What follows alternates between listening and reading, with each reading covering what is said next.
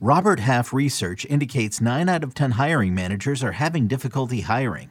If you have open roles, chances are you're feeling this too. That's why you need Robert Half. Our specialized recruiting professionals engage with our proprietary AI to connect businesses of all sizes with highly skilled talent in finance and accounting, technology, marketing and creative, legal, and administrative and customer support. At Robert Half, we know talent. Visit RobertHalf.com today.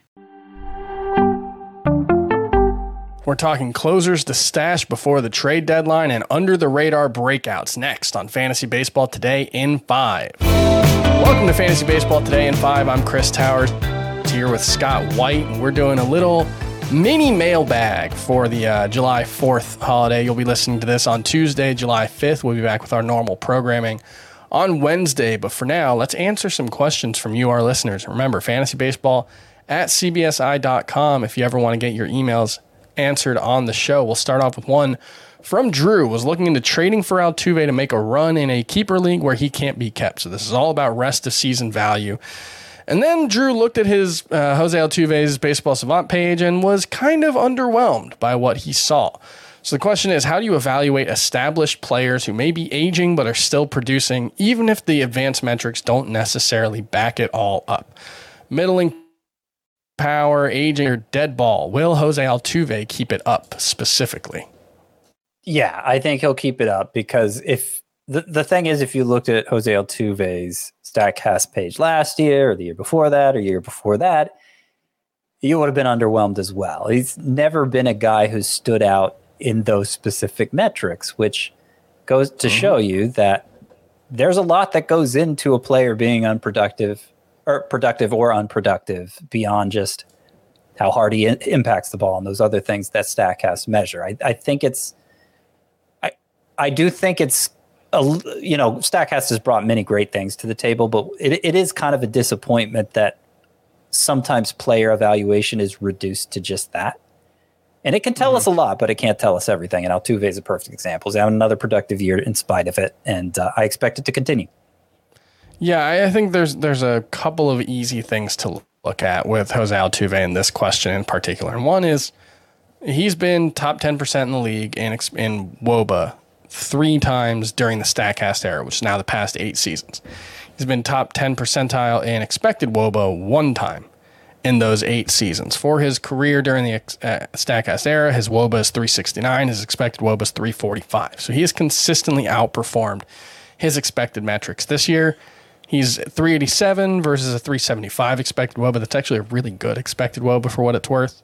Uh, last season, he was 25 points uh, north of his expected stats. 20, 2020 is actually the only season where he hasn't been ahead. And I think that's explainable by the fact that he has a very pull heavy swing. And especially when it comes to fly balls, and if you're going to get the most out of a limited power profile, the best way to do that is to hit the ball down the line because the ball doesn't need to fly as far. And if you've ever seen Houston's home park, you know that's especially true there where it's 315 down the line. So I think that helps explain why Jose Altuve is consensus number two second baseman in fantasy for, I believe, all of us, and uh, someone that we have no problem trading for for the rest of the season. Uh, next question from Mark. Do we know of any closers who are expected to be traded away within the next month? Trade deadline August 2nd. Are there any relief pitchers who may take over the closer's role in the teams who are selling by the trade deadline? Not really. Uh, there, there are a couple reasons for this. One, like just just the way the closer role and, and bullpen usage has evolved. There are still a lot of teams out there that still haven't narrowed down a closer to begin with, and it's generally some of the worst teams. And two, uh, the ones that have, there isn't a clear heir. So they'd probably do a lot of it mixing and matching after the guy's traded. I, I, think it's likely David Robertson is traded for the Cubs, and Rowan Wick filled in for him earlier, but Rowan Wick's numbers have gone awry lately, so I don't know that we can count on that continuing. Mm-hmm. Uh, Chris, you brought up a good one for the Orioles if they do trade Jorge Lopez.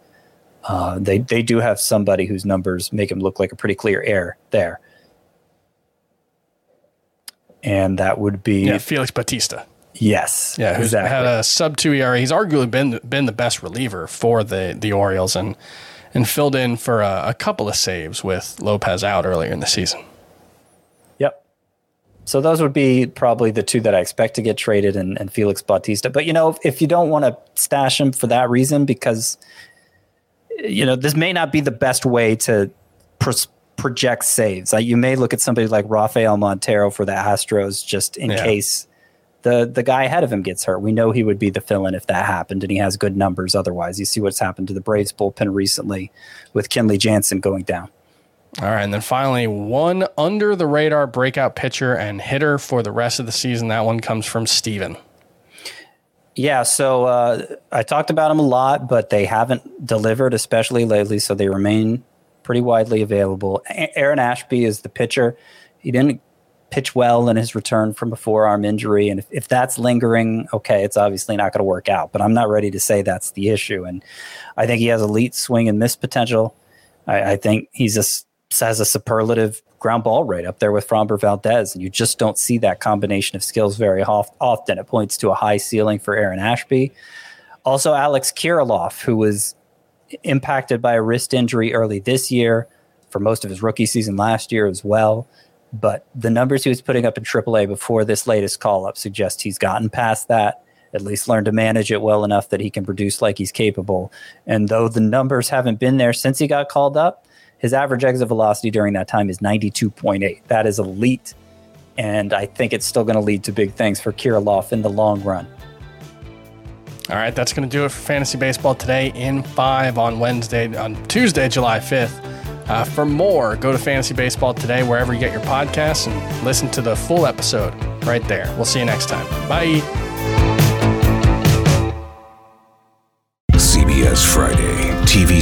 Show is Fire Country. I'm not a hero. I'm in orange for a reason. They're taking 12 months off your sentence. You're free. Lady with a special epic season finale Now that I'm out, I need something to get me up in the morning. You are a firefighter. Used to be.